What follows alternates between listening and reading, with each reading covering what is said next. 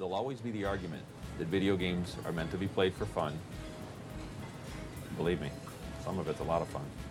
Video games are meant to be played at home, relaxing, on a couch, amongst friends, and they are, and that's fun. But competitive gaming, when you want to attach your name to a world record, when you want your name written into history, you have to pay the price. Everybody knows fight was fixed. The poor stay poor. Welcome, everyone, to the Hollywood Video Guys podcast. I am your host, Donnie, and today I'm joined by the cavalcade of trio movie reviewers Randy, Michael, and Deucy. Fellas, please introduce yourselves. I'm Randy. I'm Mike. And I'm Deucy. And Thanks just for uh, thanks for having me on as a guest here. Yeah. And uh, I just got to get this out of the way first. I was never a Hollywood video kid. That's right. I was all blockbuster. so thanks for allowing me to still be on here. We're- I- was this the first one you were on, Deucy? Did you record this before for a movie one? Oh, No. I guess we only talked about it then, right? We Yeah. crossed over with the video game one. Yeah. I do recall that. All right. Um. Anyway, so yeah, it's, it's it's a pleasure to have you on here. This is our our fifth, sixth episode. I don't even know what it is. Sixth, I think. Or no, I think it'll be fifth. This is our fifth episode. Fifth. So we're getting in the swing of things. We're starting to try different formats, try new things, going to some other movies that maybe aren't so you know well covered in in most senses. Luna's chimed in about this as well. Yeah. She Uh, loves it. Yes, very much so. So for this episode, we're going to review one of our favorite documentaries. At least it's one of my favorite documentaries, "The King of Kong: A Fistful of Quarters." Fellas, uh, what history do you have with this movie, if any? uh, we, we saw it in theaters. I'm pretty sure I saw it with all of you. Uh, if not, I saw it. I saw it with one of. I know I saw it in the theaters, and I think I saw it at least with Dawn uh, or some. I don't know, but I saw it in theaters, and it was back when you know documentaries used to be in theaters. They don't actually do that anymore. But there was that time where like Fahrenheit 9/11, you had The Fog of War, you had this movie. Um, a lot of these movies were uh, documentaries were coming out in movie theaters. You don't, you know, obviously with streaming, it's probably one of the formats that you don't see in theaters really anymore. But it was awesome. I loved it. It's just a great movie. Yeah, they were typically at more like an independent theater, which is where we also saw Senna, I believe. Yeah. Another I great wish I had documentary. seen Senna. Yeah, That I was didn't a get good to see that one. experience. I think I borrowed it. Did you have this in a physical form? King of Kong? Yes, I did. Yeah, I think I, remember. I, borrowed it from you. I'm pretty sure I let you borrow it and you watched it with your parents, if I recall. Maybe. That I sounds like something that I was was living familiar. with them at the time. I do remember that, but it was also probably one of the first documentaries I watched on purpose. That wasn't just like randomly on the History Channel or something. Like I actually wanted to see this and and borrowed it from you. Teacher didn't just put it on for Yeah. you and was like, "Watch this now." I wish they did. Yeah, this movie for me, uh, I, I I can't remember why it caught my eye. I, I I'm trying to remember if I knew of Billy Mitchell and and you know what this movie was. I just know that when I saw the trailer for it, it looked absolutely ridiculous. It just looked like it was speaking to me as a game nerd. Uh, so to set up the story here, this whole documentary, it's it's a pretty short one. It came out in 2007. Uh, it's directed by Seth Gordon. He actually did a few movies that we're familiar with, which I didn't know at all. He did uh, Four Christmases, Horrible Bosses, Identity Thief, the recent Baywatch remake, which I did not watch. Yeah. And I don't think many people did. And he also did a couple other documentaries. He did Bill Nye the Science Guy, and he did a uh, high school football documentary called Undefeated, which I'm not familiar with at all either. Undefeated's really good. Yeah. He Yeah. did like episodes of Bill Nye. No, there's a, I guess there's a Bill Nye Science Guy documentary. Oh, wow. I'm not sure when it was released, but he had directed it as well. But I think these are kind of you know they're, they're- I don't think he's well known for his documentaries. It just happened to be like when I looked him up, he directed this, and Yeah. I saw his other movies that were familiar. I had no idea he did horrible bosses, and I was like, "Oh, that kind of makes sense. It's got the same, you know, that humor I get. Like he's good with humor. Like he's Yeah. good with showing humor, and there's a lot of humor in this movie, and he's really good at like punctuating jokes and things like that. You can definitely make it. You can tell that he's a good humor, like comedy director. So this movie, it's a it's about two uh, we'll call them video game competitors because that's kind of what they are. Uh, there's Billy Mitchell. He's this long-haired. Um, how would you describe? Like he's long-haired. He's got a beard. Kind of. He actually kind of looks like me, I think, in some regards, which is kind of funny. He's I've like gotten that feedback before. He's like the video game version of MAGA is like the best, like making like the same idea, like the same qualities of, as a MAGA person, but imagine there's like a video game nerd and you got Billy He- Mitchell. He is exactly what the biggest nerd you know's idea of cool is. yeah, So I think that Yes. might be the most Yeah. way Yeah. of putting it. so so Billy Mitchell, he's uh, he's one of the stars of the movie to say the least. He's sort of the the big awesome guy who's broken a lot of world records in the game of Donkey Kong, which is what this movie revolves around is Donkey Kong, which came out in 1985. All of us have played it. It's one of the most iconic arcade games released in history. But in the 80s, Billy Mitchell was arguably the king of arcade games, as he's described, which is sort of the, the whole the whole gimmick here in the title, the King of Kong. So you have Billy Mitchell, who he has at this time in the movie around 2007, he had the record for Donkey Kong, which is recorded at Twin Galaxies, which is an arcade in the Midwest, uh, where he's very well renowned and he's sort of almost seen as a god in this at, that, at that location. And then there's the there's Steve Wiebe, as it's spelled, or excuse me, as, as it said, W I E B. We mentioned that because They call it Steve Weeb. a lot, yeah, a lot of people in this movie, Everybody. Yeah. they all call him Steve Weeb. It's so weird. to be fair though, if you saw that for the first time and you didn't know him, and if you called him Wiebe, you you're fully expecting him to roll his eyes at you Oh yeah. and tell you that the E is silent. Yeah. but, but it's not. yeah, it would almost sound like you're you're you know you're poking fun at him at that Exactly. Point Yeah. Exactly. Yeah. So I guess I could understand it too. It's just funny at the movie, like uh, you know, there's several points where they they intentionally call him Steve Weeb over and over and over, and then he finally corrects it so at the end of the movie. At the very Yeah, last part. very At the end of last the of the movie. so Steve Wiebe, he's the he's sort of the the up and comer, the underdog of the story here, where he's a he's a normal guy. He's uh he's very well versed in music. He's a substitute teacher. Like No, I think whole- he's a regular teacher. He's a regular. Oh, is he a regular yeah, science, teacher? Oh, stupid. I thought it was a yeah. substitute. High school I must be confusing you with Walter White and Breaking Bad for some reason. Yeah, yeah, Something yeah, like yeah. Who was also a regular. He was a regular teacher. I don't know who I'm confusing it with. Then. Uh, Peggy so- Hill. Yeah. so Steve Yeah. Wiebe is like the opposite of Billy Mitchell, right? Yeah. He's the he's the guy who's got the two kids. He's a normal family man. This whole movie is revolved around how he's the good guy in the story. Really, it's Billy Mitchell bad, Steve Wiebe good. Yeah, it's a protagonist antagonist setup where uh, Steve is the pro and He's the uh, David. Billy, yeah, Billy is the antagonist of the movie. Yeah, and that and that's the thing is like this movie is literally just about these. We'll call them just like a group of nerds. We can say that because we're all nerds here. Yep. There are a group of nerds who are all vying, are seeing like this competition unfold between Billy Mitchell and Steve Wiebe. So, at the very beginning of the movie, they they open up with a quote which I think is very apt for for saying that the tone of the movie. It's by William S. Burroughs, and it says, "This is a war universe, war all the time." There may be other universes, but ours seems to be based on war and games. It's true, and that's that's the setup for the movie It's- pretty well. it, it sets it all up because in the beginning you have Billy Mitchell who is sort of setting up how you have to, in order to claim the title of world record in Donkey Kong, you have to pay the price. what does that even mean? Well, we saw what it means. The price of your at- look at how much popularity. it dominated Steve Wiebe's life. Yeah. Yeah, uh, But so at least he did, didn't. He did pay a price. But he didn't lose his family at least. no.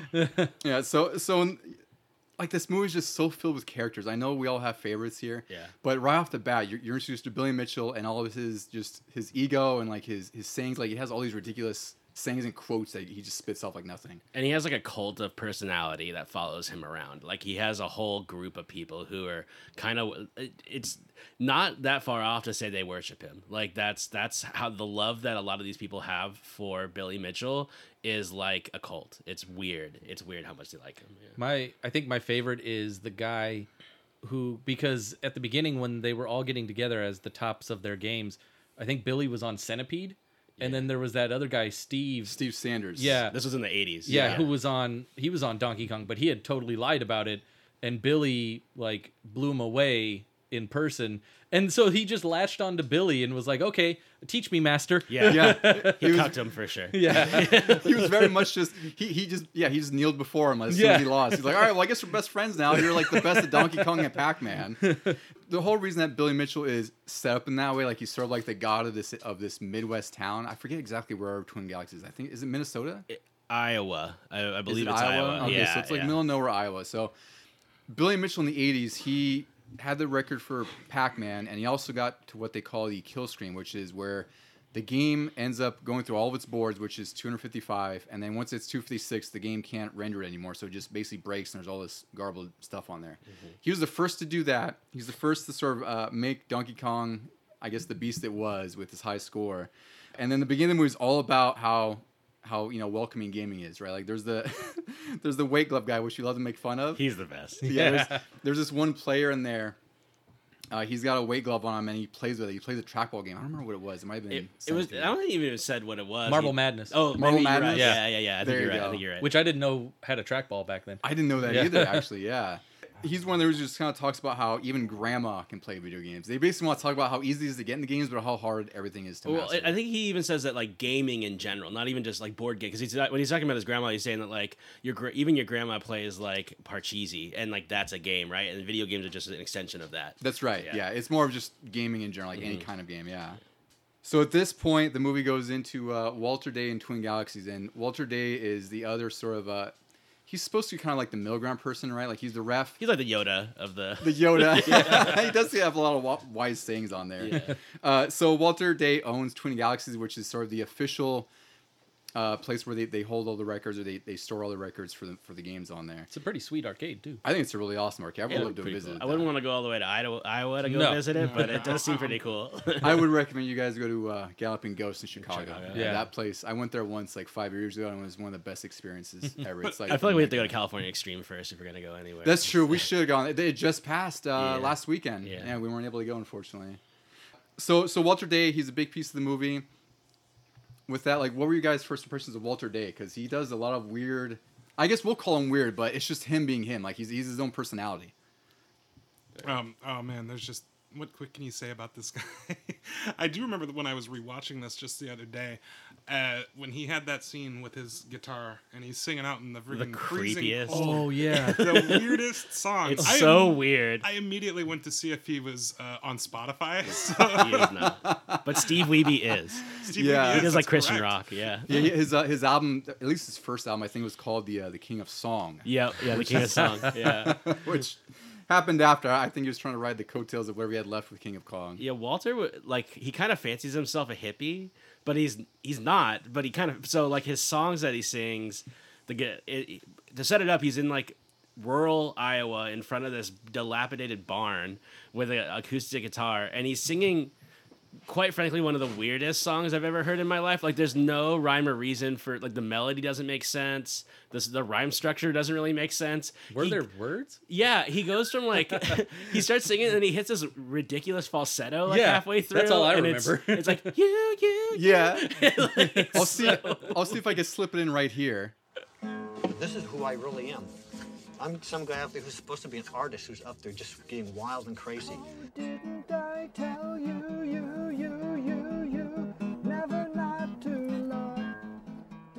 Because I'm being I'm being Mr. Scorekeeper. Yeah, it's so it's just so bizarre. But to kind of go to the person he is. Oh, sorry, I didn't mean to talk No, over you. no. Uh, kind of the person he is. He's actually other than the weird music that he sings, he's actually a really interesting kind of. He's kind of like the dad of these people. He gets duped by Billy a little bit. You can tell in the movie, but he does seem to be maybe not the voice of reason, uh, but the most understanding and the most welcoming of people in the movie. Yeah, I think he tries to be impartial, and but sometimes, like you, like you said, he's easily to be swayed in one direction, especially which, which we'll talk about later with Billy. Yeah. Um, but Deucy, what would you what would you think of all today when he, when he first showed up there? So it kind of goes into what you just said we were going to talk about later. Was like you couldn't, I couldn't tell what side he was on because he he did a really good job setting this up and becoming like the the place for all the the records. But then he immediately sided with Billy in certain things coming up. That's like, that's not very impartial of you. Like, Uh, he says that he's like tied to Billy a little bit too. That like Billy's success reflects on Twin Galaxies, so It that does. could be a little bit of why he's so willing to. yeah, um, I, I get that. Yeah. Go with Billy is because he understands that like that's his cash cow. you know, that's the money. That's the guy who's bringing the money for him. It Yeah, absolutely he's, is. He's not a bad guy by any means. He's, he's a pretty nice dude. I, I just don't think he really sees things the same way that the viewer sees, obviously. So he was very easily swayed by Billy and not noticing those double standards that all of a sudden he's imposing. Yeah. Yeah. Um, so the next person I want to talk about because this is also one of my favorite people in this movie is uh, Robert Mruczek. Oh yeah. He's one of the he's he's actually one of the head referees at Twin Galaxies. He's the guy who Classic. again one at least for me one trend I, or one trait I see a lo- with a lot of these guys, especially on Billy's side, is sort of the ego these guys have, where they're really trying to illustrate how much power they kind of have indirectly, right? Like Robert Mruczek is, is, is talking about how difficult his job is as a reviewer, where he's talking about, is like, I got all these VHS tapes. Someone's got to go through Yeah. 48 tapes and 40 hours of a Nibbler run. These things have to go through and be verified. Yeah. But I love him. he's like one of my favorites just for that reason because he's immediately just trying to strike up how important he is to Twin Galaxies and Walter Day and then in this whole movie. Yeah. he also is like if if nobody out there listening to this is watching this movie just think stereotypical serial killer Yeah, yeah. ta-da.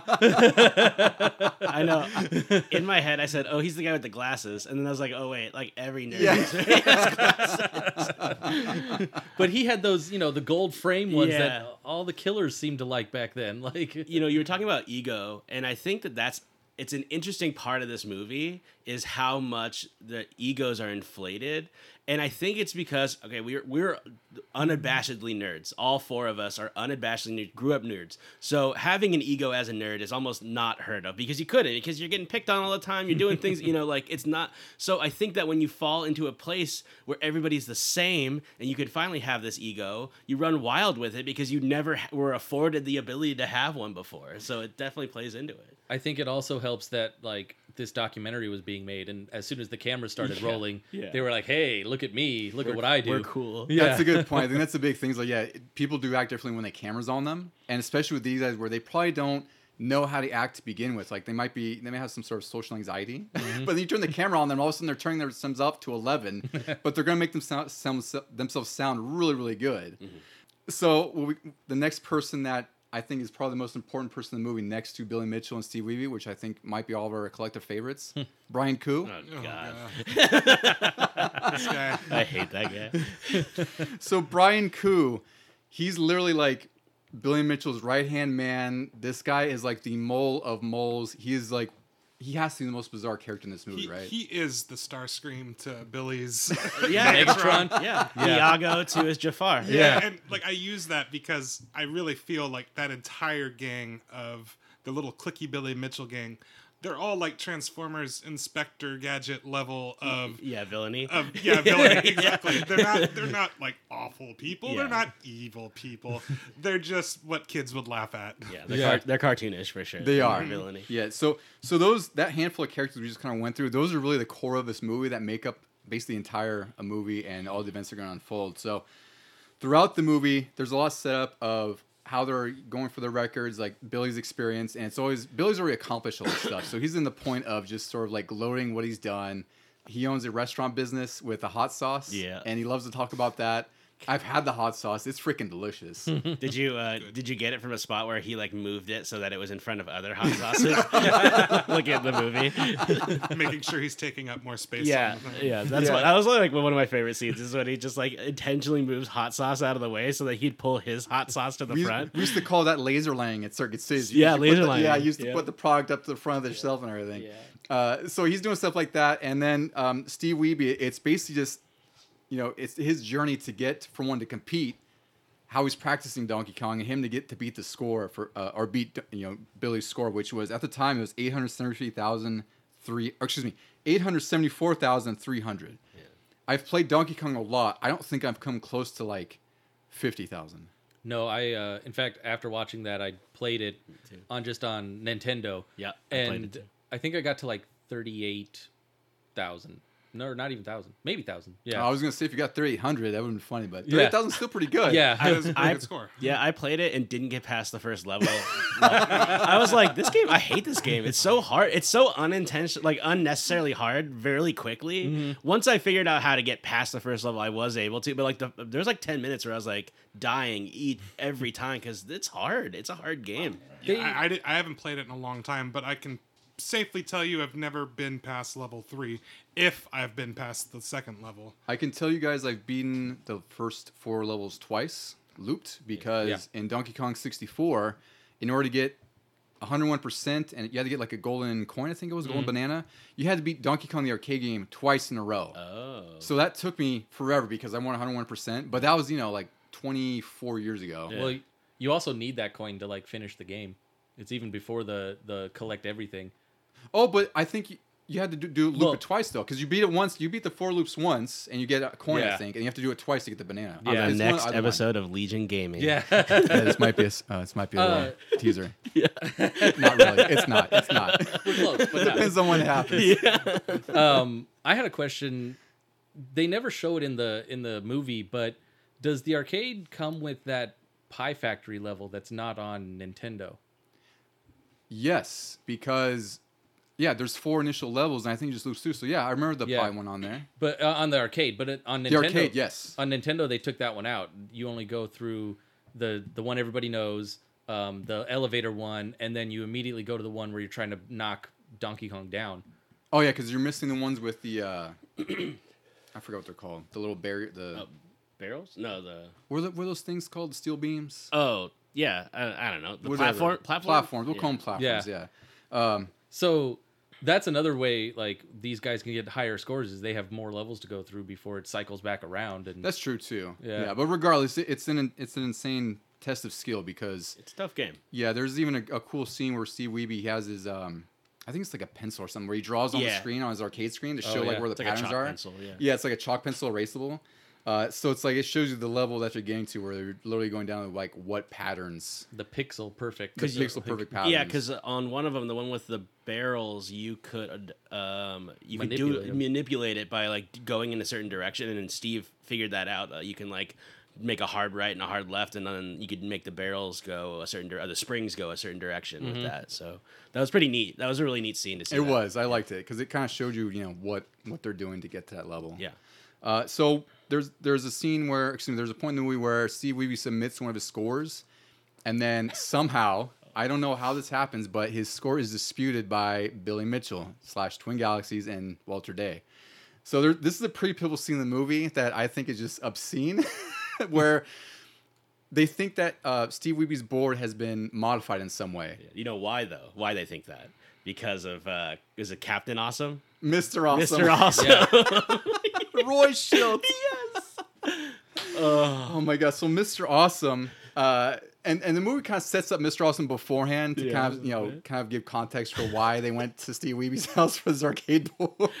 so Mr. Awesome is like. This guy is absolutely ridiculous. He's got like there's there's a there's a scene of him where he's got like a Corvette. he's got a woman who's wearing like a, a string bikini in the U.S. flag. He's wearing like a mankini yeah. Right? And like he's also I don't I forgot what records he had, but he was basically the mm-hmm. the Missile adversary. He's Was so sad. Command? Yeah. He's so sad in that movie. You feel so bad for him, honestly. You're like, you just didn't get enough love and recognition. It's just when you were a bizarre. Like he is he's he's like a very unique character, but of all the people who have eagles in here, he has the most inflated one, but it's also the most undeserved. yeah. Well, he, he has that really great line where he says, "If uh, he's like, I saw the, the woman who could like spin the most plates on Johnny Carson, and if she can get on there for five minutes, I could I could be famous for just like you know five minutes. That's Yeah. all I want." Yeah. And then you hear that, you're like, "Gosh, that's sad, man. that's really sad." I think uh, I think he's got a vendetta against Mitchell because he kind of did the same thing to him, right? Like, Yeah. He invalidated his missile command. Yeah. scores. So so that so now you know Roy Shildt has you know he, he has a, a stake in the game now. So he's the one who provided Steve Wiebe with the arcade board for Donkey Kong, which for Billy Mitchell that's reason enough to to dispute this score. So now Brian Kuh, um, I think it's Steve Sanders. I forgot the other person. There was another guy. Some guy who's like local to the area. That yeah, Seattle he wasn't. area. I don't know if they named them, but they went to Steve Wiebe's house while he wasn't at home. Steve Wiebe's a teacher, so he was teaching at this time.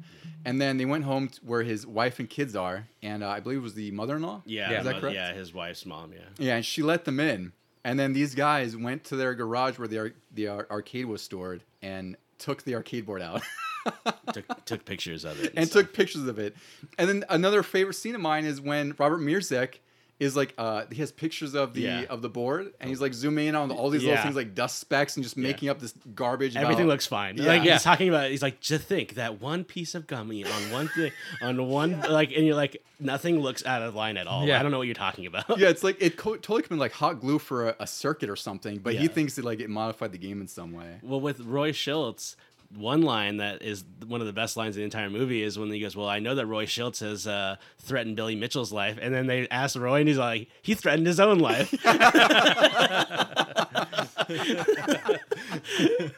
It's like that's why I love this movie because there's moments like that, like just the way it's edited, where it's just Yeah. you're getting like the joke and you're getting the punchline immediately right after, It's and so something that's more funny than was initially said. Yeah. You know. so after this dispute, Steve Wiebe is now so the whole thing with Billy Mi- Mitch- Mitchell right, is like he's always talking about how you need to be in person to get these records. You have to have a, a live competition. You have to face your competitor to face. So that's what Steve Wiebe does. He goes to the Fun Stop, Fun Stop, no, excuse me, Fun Spot tournament, right? Mm-hmm. Yep. and he's he's there to compete live and get a Donkey Kong score, and then all this time Billy Mitchell is avoiding him. Yep. He's in Florida. He Yeah. won't. He won't come to Fun Spot. oh, he won't come to Fun Spot. That's right. Excuse me. That's later on where he, he yeah. doesn't show this up. This is a. Is this Fun Spot that he goes to first, or is that Yeah. the second It's the one? first okay. one, yeah. Yeah, Fun yeah. Spot's the first Because that one's yeah. That one he um Billy stays home. Yeah. And still has a master plan. And but yeah. That's right. Kuh is his like proxy. his lackey. yeah. He was He's like, like trying to really burn, like burn up the heat, uh, turn up the heat on Billy the whole time. Yeah, he's he's sort of like the surrogate there, but so so then we're introduced to Doris Self. Oh, Right? What do you guys think of Doris? Doris Self is like the sweetest old lady. She's the world record holder for Q*bert. She's 80 plus years old. I wanted I wanted a whole separate movie on her. I know. I would have loved a movie about her. She was so sweet. It, wa- it was interesting because it's like the only thing about that movie where you're like, oh well, maybe Billy's not that bad. And then Yeah. he blows it. because I mean, like that is a legitimately great thing he's doing for her for no real ulterior uh, motives. No. but Yeah. No, no, it's not. It, it has ulterior motives. It- what does he say to her? He gives her that tape. I understand. I, I I understand he does ask her to bring this tape Well, in to show them. and what does he but say when he could gives it to got her? that to them by anyway? But he didn't. That's why I'm like, you're right. This would have been the thing. This would have been the thing that you could have been like, Billy. Thank God you, uh, you know, you're like, oh, you're redeemable. And then he gives him the tape. I, I I was just saying, like, I'm pretty sure he does that for her regardless. I would think. So here's the thing. I I know I get what Mike's saying, Mm-hmm. and I would say that Mike is probably more correct, but I also think you're correct in a sense too because Billy Mitchell probably loves Doris Self, Exactly. right? Like he probably knows her well. He probably you know she probably baked cookies for him too, right? She doesn't threaten him in any way. Yeah, but like Mike said, the quote is uh, so the whole thing is that Billy Mitchell, like Mike said, is not going to Fun Spot. So he's got a, a plan because, as his own quote says, Billy Mitchell always has a plan. Yeah. So he's he's he's tasking Doris Self with a VHS tape, and he says, "You can lose your luggage, but don't lose the tape." Yeah. So, So- screw what happens to Doris Self. That's what I'm saying. That's what you could say that he's doing the altruistic thing, but ultimately this is just for him. yeah. That's But why yeah, there sorry. is a there is a part where you think he could be um, altruistic because he doesn't know that Steve is going to break Exactly. it at, at He- Fun Spot. yeah. He would have had to have made those arrangements for her to get the Q*bert arcade in the first place. He doesn't want to send that tape until he absolutely needs to. yeah, and that's why he has Kuh there. Exactly. Yeah, but uh, and I, I'm with you guys that like I think ultimately he's trying to do a nice thing, but it's still to his benefit. Yeah, his absolutely. mom, Absolutely. And I'm not arguing that Absolutely. Yeah. whatsoever. his Yeah. mom even says that he works things to his benefit. does. She's just like that's a direct quote from her, and that's what he does. he, he's a giver and a taker, but he'll take more than he'll give for A sure. million percent. Absolutely. So, so the whole impetus for this tape, right, is the fact that Bill Mitchell is threatened that uh, Brian, or excuse me, that Steve Wiebe could break his record at Fun Spot, right? So Brian Kuh is his sort of liaise to this, and then in another amazing scene in the movie, Brian Kuh is like giving Billy the play-by-play, like hour by hour, minute by minute, about what's happening at Fun Spot. Yeah, that's so funny. Yeah, he's uh, filling him in on each uh, high score he has, like at every life that Yeah, he down to dies how many lives he has. Yeah, Uh, so, and then then this really illustrates like how ridiculous this gets. Just this sort of ridiculous competition between these guys. But then once um, Steve breaks the score, right? Then Brian Kuh gets everyone in this cabin. That's uh, I think it's I don't know if it's Rob Mruczek's cabin. I think it is. He, I can't remember who he says it is, but yeah, they Yeah. got Domino's Pizza. In, yeah, they, they all got. There's a bunch of Domino's Pizza. There's arcade games going on. Uh, there's of course there's VHS tapes because it's Robert Mruczek's house, right? And then on top of that, it's invite only. So uh, Steve Wiebe is not invited to this little gathering because no one knows what it's about. And then uh, Brian Kuh whips out this VHS tape, and it just happens to have Billy Mitchell's number one score where he broke a million for the first time ever. And in this exact moment, so in the same moment that Steve Wiebe got his glory for topping the score, Billy Mitchell just murders it, pulverizes it the instant he, he gets it. Yeah. One thing that like to pull back a little bit when because when he goes there steve wiebe breaks the record at that fun spot and he mm-hmm. gets a kill screen which is never seen live and one of the, one of my favorite scenes in the entire movie is Kuh, who like we said he's kind of like this sniveling Yeah. underling he's he's one thing that he says is like he's like i'll see if he can do it with the competition breathing down his neck which is really funny but then he starts gathering everyone in the arcade to come and see this kill screen to to really like put the pressure on and the best part is when steve wiebe goes I really ex- was excited when those people came. I was feeling kind of dragging, and then all of a sudden that, that energy kind of picked me up. I was like, heck yeah, man, there you go, there you You're right. go. Like, I can't. I went over this thing, but yeah, I, I love like it's it's it's like six seven times where he's like going to different areas of the arcade. Mm-hmm. Yeah. Hey, there's a Donkey Kong kill screen coming up. If you're interested. Yeah, like, kill screen coming up. And like most people don't even care. They're not even looking yeah, at him. He says these yeah, they're just trying to play their damn video games. They're like, leave us alone. like For people who are into Donkey Kong, like I'm Yeah. sure it was a huge moment, but for everyone else who's just hanging out at a fun spot, Yeah. You got This this nerdy weird. guy running around saying there's a Donkey Kong kill screen. They don't even know what that is. It is so funny, and it's, it's so funny because his idea is like, I'm gonna put the pressure on, he's gonna crack, and it was actually the exact thing that Wiebe needed to be able to finish. Is this Well, like energy? And we want to talk about how Brian Kuh's like the apprentice to Billy Mitchell, right? The whole Mm-hmm. thing is that uh, Brian Kuh wanted to be the first person to get the kill screen at Fun Spot. and he's so sad when he right, can't get and he it. and he, he miserably fails. Like his top score was t- was it two hundred twenty nine thousand points. Yeah. yeah, right, which is like you know a fraction of even where the world record is. But then I think also once he saw, like you said, Steve Wiebe's getting close to kill screen, he's tr- he's going to try to get as many distractions as he can. yeah, he was throwing everything with the kitchen sink- sink at him. Just yeah, how- and so like powered him up and made him do it anyway. yeah, that's why it's the best. It's the best. Oh man. Okay, so then once they're in the cabin, they view this tape, and it rolls all zeros for the first time ever. And Billy Mitchell's now the world record holder, but they haven't exactly recorded it in the history of Twin Tw- Twin Galaxies, because even when you see this tape when they show it on the movie. There's this weird, uh, it's tracking is what it is. Which Yeah, is, it's it- gonna sound really old for a lot of people, but it's like when you see like snow on on the TV screen from your VHS tape. Mm-hmm. So right when he rolls over the million, there's like this weird Just streaking. on the score, too. Yeah, just not on on, any other part of the, the, the video except for the score. Yeah, just the left side of the screen. So it already looks suspicious just from us just watching it. And then even Walter Day and others kind of, you know, second guessed and they're like, well, what was that about? Like, what happened? And then you don't hear what Billy Mitchell says, but Walter Day's like, oh, so it's from a copy, which it's like, I don't know if what kind of, you know, it, for me, it kind of questions the credibility of a world record. when It's like, okay, well, I'll just believe what the competitor says regardless because he's Bill Mitchell. Yeah, and he's a ju- uh, he's a, a, a ref. He's the And- ref and the owner. Yeah. Yeah. And also, they literally just called into question Weebs, Weebies. tape. You ever got You it? did it. Yeah, Sorry, sorry, go ahead. Steve. I'm sorry. That, that's actually That- that's the double standard that I was talking Yeah. about earlier.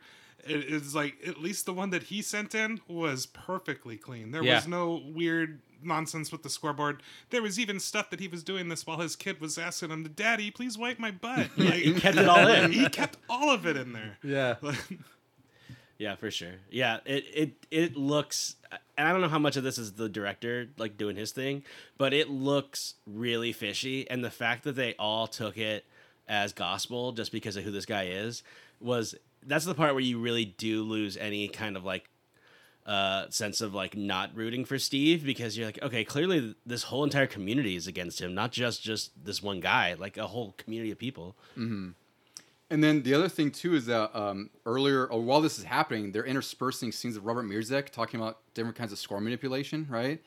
And then they're showing the tape from Billy Mitchell, and then the credibility is kind of like, well, we like what, what's really going on here? Like, is it really is really impartial when when Billy Mitchell is professing how you need to be in person to get these scores, and he submits a tape from Florida?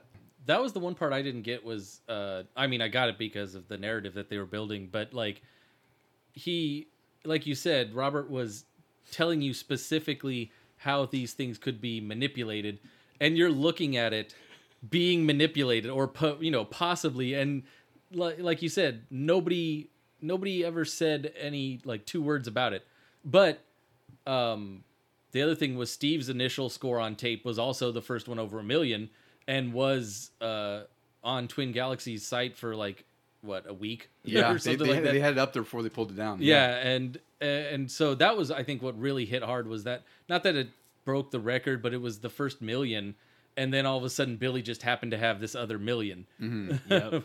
and it and it's a bummer too for him for Steve because they broke they took his down on the suspicion. Mm-hmm. Of, like they didn't find anything and they did a full investigation. This one has suspicion and they're just like, no, we're good. We're not even gonna investigate. We're fine. Like, Yeah. you know. Yeah, it, it was pretty bad. So, and Billy Mitchell's been critical of this movie. He says he's never watched it, right? And he's also talked about how, Uh, and, and yeah, I tend right. to agree with, yeah, exactly, yeah, right, I'm sure.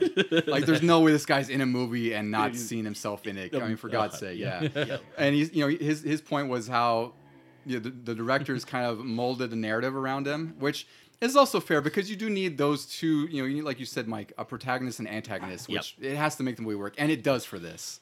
so after the tournament ends and this whole thing is awarded to Billy Mitchell for being a world record holder, Steve Wiebe is essentially deflated and he's done. And then nine months later, he finds out that Guinness World Records is starting to publish Twin Galaxy scores.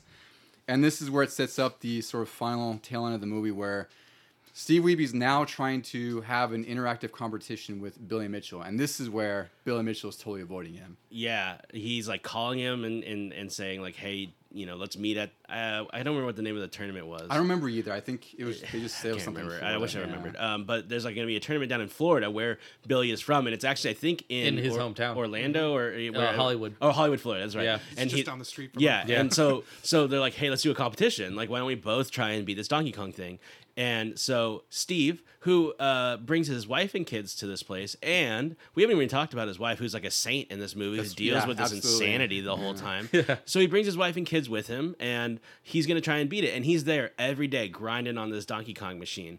And um, Mitchell won't won't face him, won't challenge him. And even at this, this is kind of when Walter starts to get realize that like something's up with Billy because he won't do it no matter what. He won't face him.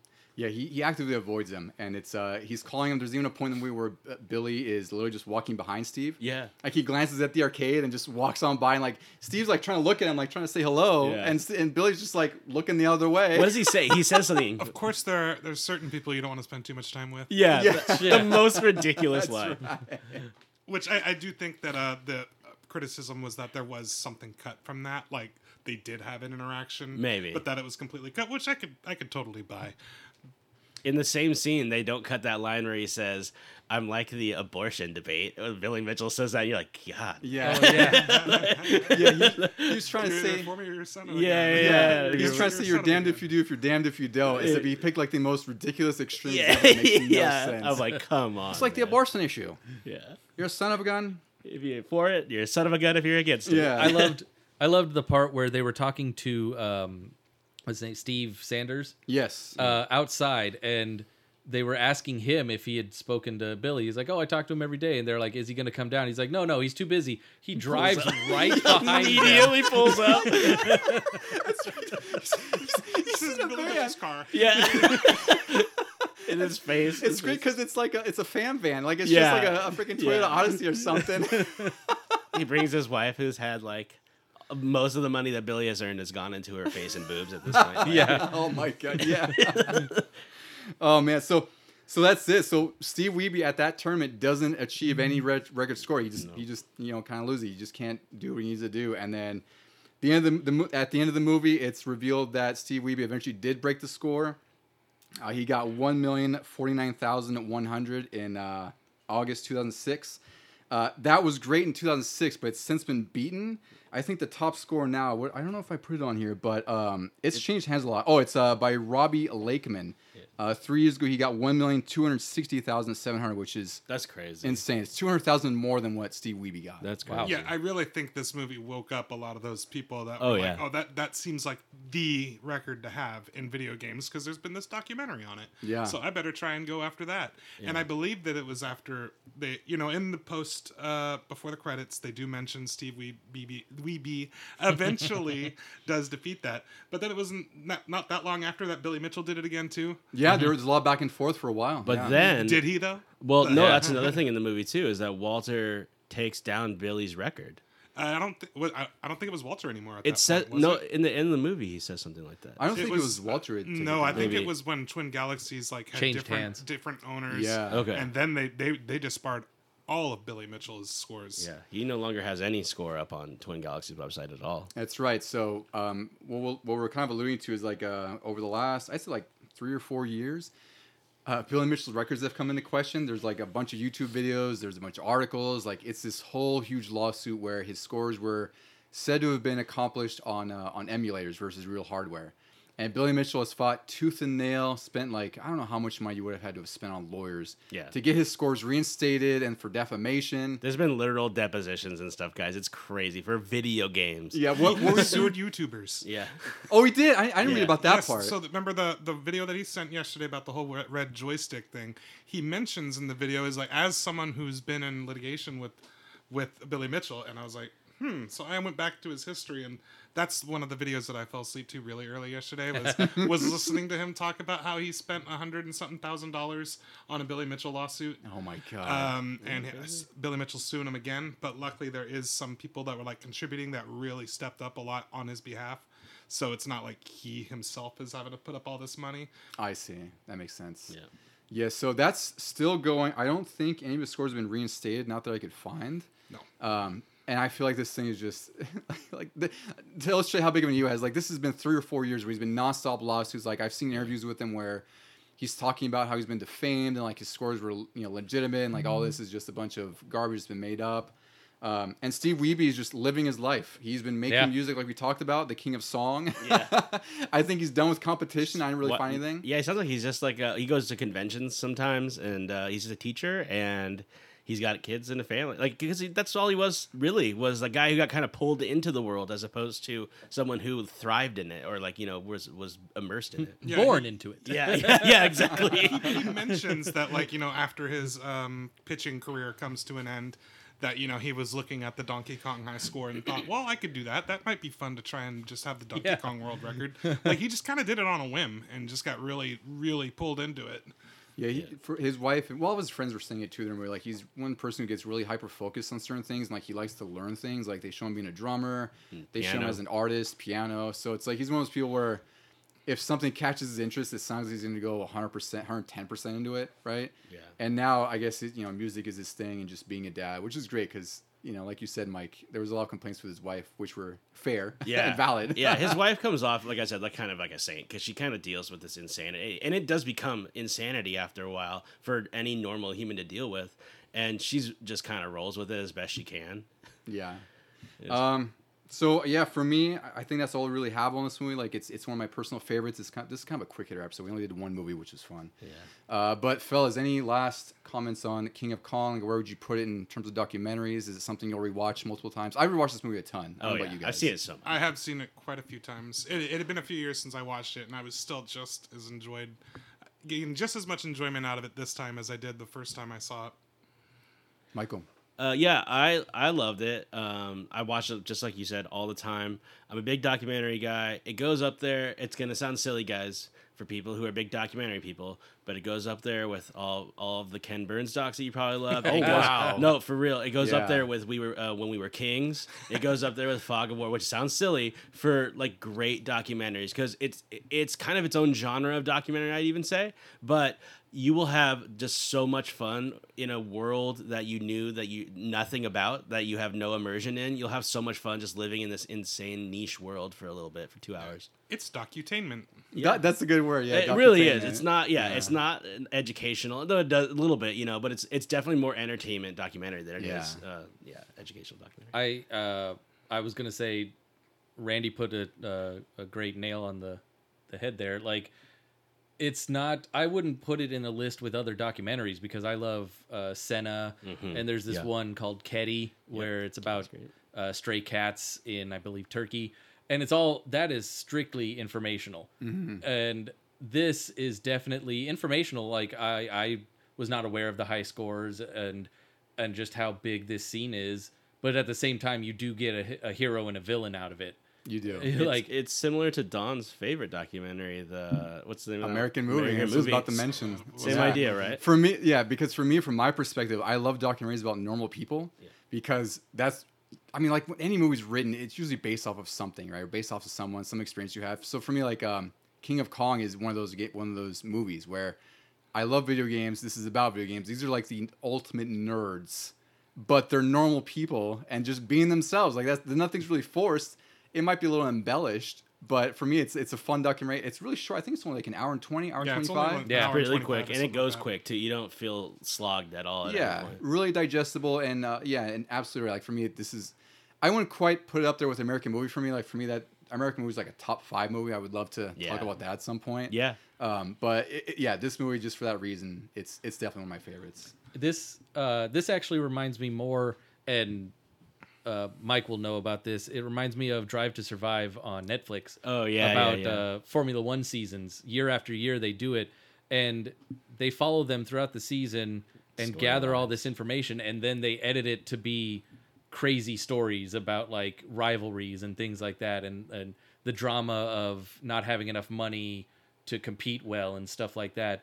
Whereas like you could watch the sport at any point and see oh yeah it's pretty pretty normal just cars Bland. racing around Yeah. and a lot of the, oh sorry Andy go ahead Oh no, it's fine. I, I was just going to mention that you know we didn't talk about it, but there was supposed to be a live action movie made of this, correct? with Will What? Ferrell At some point, Oh. Uh, what- is that who it was? I didn't Yeah, know it was they- Will he Ferrell. was- that would be I didn't know about was Will connected Ferrell. I was going to ask you guys who do you see playing these yeah, characters? no, Oh he my was God. connected to do Billy Mitchell for a Yes. while, and Oh, I can't amazing. remember who was gonna be Wiebe, but there was a f like right after this movie came out, there was a lot of talks, and there still is talks because the director is obviously a very famous comedy director. yeah. But originally, yeah, there was, and I and I think it was gonna be John C. Reilly playing Wiebe, or maybe the opposites. I don't know, one of the two. But it was like because they were, it was they were hitting Step Brother fame right at the same time that this That's movie right. came out. Yeah, So 2008 for they were so yeah, there was a lot of rumors about them making this movie uh, live action with Will Ferrell. I think as Billy Mitchell, which would have been perfect. It would have been Uh, incredible. that would have been a really good one. Uh, I one that sticks out to me, and I'm thinking about Mruczek, and I'm just looking at him, and I'm thinking, you know, Rainn Wilson. oh, uh, Yeah, he, he looks be like Dwight. He would be 100%. Yeah, he, would be basically Mruczek is Dwight. sure. He Yeah. really exactly. That's that's that's the vibe I was getting from Mruczek was this this Dwight vibe. I could see um Diedrich Bader as Mr. Awesome. Oh yeah. Oh, that would- yeah, he was like that in Napoleon 100%. Dynamite. Exactly. Yeah. And Uh, uh, oh, Zach Galifianakis, I think as Wiebe. Oh, that That could good. work. Yeah. But what about the most important casting of the movie? Brian Kuh. Oh man, because he's such a He's stupid really. little- I think he's really hard to pin like because Littlefinger from uh, Game of Thrones, kind of. Because yeah. basically who he is. Like you'd have the, that actor be him. I don't even know I mean, Littlefinger. he's a Oh. great he's a great actor. He could probably do it.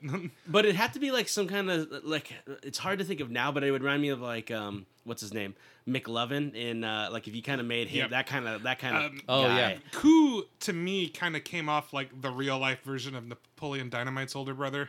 Like Oh, that's, Kip. That Yeah. that is that is exactly the kind of vibe I got from him. yeah. You know, like he's gonna specifically when he says he wants to be the first one to achieve the kill screen and all right, Wiebe's out. I'm gonna go and take my turn and like just almost like immediately eliminated. I just imagine Napoleon Dynamite's brother like after failing and just running away. Uh, you know, I'll, I'll say this in, in Kuh's defense. Uh, one of the lines in the movie was, "I retired at 30. So Yes. he did something right. So and and uh, we could bring that up now too, but uh, I you know because that struck me back then. This was like 16 years ago when we saw the movie. Yeah. And I was like, what did he do to retire? And I couldn't find what he did beforehand, but eventually he worked at Twin Galaxies. oh. And uh, I, I put this in for you guys, but he, one of his other things that he sold his paycheck from Twin Galaxies. It was it was a cash paycheck, but he sold it because he was the only employee, I guess, in the history of Twin Galaxies to have worked 111 hours on his paycheck, like Yeah. in a week or something. So he auctioned it off, and of course, no one bought it because it's like, why would I want Brian Kuh's? Yeah, who would, paycheck? yeah, who would want this to begin with for any amount of hours? I don't care. Unless I was going to get the money off of it. the, the Brian Kuh to Brian Kuh would have wanted it. Yeah, he buys his own paycheck back. Sold. yeah, he would have bought it I'll himself. put over asking price The for guy it. who looks at him like he's Billy Mitchell. Gonna- Yeah. I'm gonna frame this right when I get it. Yeah. Yeah. yeah. Oh man. I wouldn't even want to pay like cost for the check that it was gonna come What's- in. What would be like a stamp and like Or just like if I got the amount that was on the check, like I still wouldn't I wouldn't want to pay for that. you get a six hundred fifty dollar check for two hundred bucks. That yeah. makes sense. yeah, exactly. Man, all right. Well, uh, any any last things to add to this, fellas? Like any any final moments, comments, quotes that uh, really resonate with you, or anything we could leave them off with? Uh, quotes wise, it's really hard not to be just you know. There's a Donkey Kong kill screen coming up in case anyone's interested. Yeah. Just repeated ad nauseum. yeah, my favorite scene and line in the entire movie is the one I'll always quote because it's not it's not like one of the more quotable lines. It's not one of the more funny scenes, but it's just a microcosm of this movie. So when they're giving uh, when B- they're doing the show for Billy to show his new record, uh, they have everybody in this cabin and they are. Um, and they're watching this they're watching the video and and you know Kuh the whole time is like nobody's gonna miss this nobody's gonna miss this Billy all eyes are on there and it's ridiculous it's this is ridiculous how he's like play by playing this um, but eventually at the end he's like everybody saw it and then Billy, because Billy doesn't really give a crap about Steve or about Kuh the whole time. Absolutely like he, not. You could just tell he's just a means to an end. Yeah. Um, but he's like, "Can you hand me to?" I can't remember what the name of the guy is, like John or Dave or something like that. And uh, Kuh looks over. He's like, "Oh, would you believe it? He's got a ladybug score going." and it pans over to this guy, and he's got like a cut off shirt. And he's kind of muscly, and he's got like slick back. I think he's got a ponytail. Yeah. And he's like, and he's just jamming away on Ladybug, and that that is the movie. That to me, if you had to sum up a scene in the movie, it's that scene. I think uh, I think what summed up the movie for me was early on when uh, they're talking to Billy about Donkey Kong, and he just blows this thing out of proportion like it's the greatest end all be all video game that's ever been and you're like you're gonna be sweating over this. You need the the fastest hand eye coordination. And i was just sitting there going no has this guy ever played tetris or like literally anything else Yeah, Like- anything that isn't the three games he's known for. yeah It's a hard, it's a hard game, but there's a lot of hard games. There is, but, yeah. but it's like eh, you don't need like Twitch reactions or anything like that. I was just like, oh, okay, that's what we're doing with this. Yeah. There was a there was a couple of my favorites. There's one by Billy Mitchell talking about Brian Kuh because he also gives Brian Kuh, you know, the, so once Doris Self gives or delivers a tape, Brian Kuh has possession of it, mm-hmm. And Billy warns uh, Brian. I explained to him he can lose his what lose his life, but not the tape. Yeah. That's So- why I'm like, he's not all. all Yeah. so, so yes, to further to further reinforce your point. Yeah. He He's like, says- this man could die. Yeah, It's if a- Brian Kuh got hit by a bus, check the tape. Yeah, yeah, yeah. Yeah, Make sure that's resuscitate fine. the tape Hope- first. Hopefully, he threw it out of the Yeah. way. It's as got like he- a, it's got like one of those life alert bracelets. what is that with the kill switch when your heart goes? stops yeah, yeah, beating? yeah. To be fair, at least he didn't say that, Doris. yeah. yeah. Her Just luggage. her Like, this luggage. is more important He than your said- luggage, yeah. not your life. Because her Maybe life Brian's wasn't that life. important to him. And then my other personal favorite from our uh, weightlifting glove friend. Uh, Oh yes. He's in the arcade. He says, "You don't see too many DDGs here." That's that is the best line. DDGs or DDGGs? you know. DDG. Well, he said, he said Oh, DDG, DDGs. but he says girls. Yeah. He says you don't see many too many DDGs here. That's drop dead gorgeous girls playing arcade games here. Yeah, DDGs. I just that is such a nerdy thing to say. Yeah. Made an acronym to talk about how gorgeous girls are not playing at the arcade. Yeah, and then like the the most calm, like serene, you know, like milk toast acronym for hot women too. DDGs. That's how they describe beautiful images. Drop dead gorgeous. Yeah, that's that's it. That's what they landed on. All right. Well, I, I think that about does it for us on this episode. Uh, I think I think this is the first time we've done like a single movie, which is kind of fun. It's a little bit different. Yeah, that's Uh, fun. But it's fun revisiting this documentary. I think if you haven't checked it out, uh, unfortunately, it's not, or excuse me, it's it's available on YouTube. Excuse me. Good Uh, quality too. Like it's- yeah, Yeah, I someone watched, just- I someone uploaded like a free version, whatever you want to call it. It's been out for three years, so I don't think it's going to be in danger of going down. And of course, it's available like on you know digital storefronts, but it's on YouTube. Don't don't pay money for this when it's free there. And then of course, you can buy it on DVD, which is how I have it. It's one of my favorites. And with that, any last words, fellas? I think we covered just about everything. All right. Well, thanks everyone for listening. Thanks, guys. Um, and uh, as we say on Legion Gaming, press start to, to continue listening. Uh, What do you guys usually say on that? Press start to continue listening. Well, okay, I was like, you guys have really not done this. no, no. we well, I, but, I just uh, looked and like I was gonna cue him up. Yeah, I, it didn't work was out. like- I really just held it up for him, and he just was like staring my I'm eyes. and it was sorry, just- we had that moment together. It That was is great. that is copyrighted on ours. Yeah, not on that's this right. just- well, it's a crossover episode. You're like our guest from there. ours is Hollywood video. Huzzah! Yeah. Do we have? Is that Hollywood video. This will never fail. Yeah, yeah, yeah. yeah. And with that, friends, uh, I guess we'll sign off. Thank you all for listening. See you guys. One lie is one too many. Two lies are more than plenty, but three lies I'll probably be saying goodbye, love. Probably be saying one lie is one too many. Two lies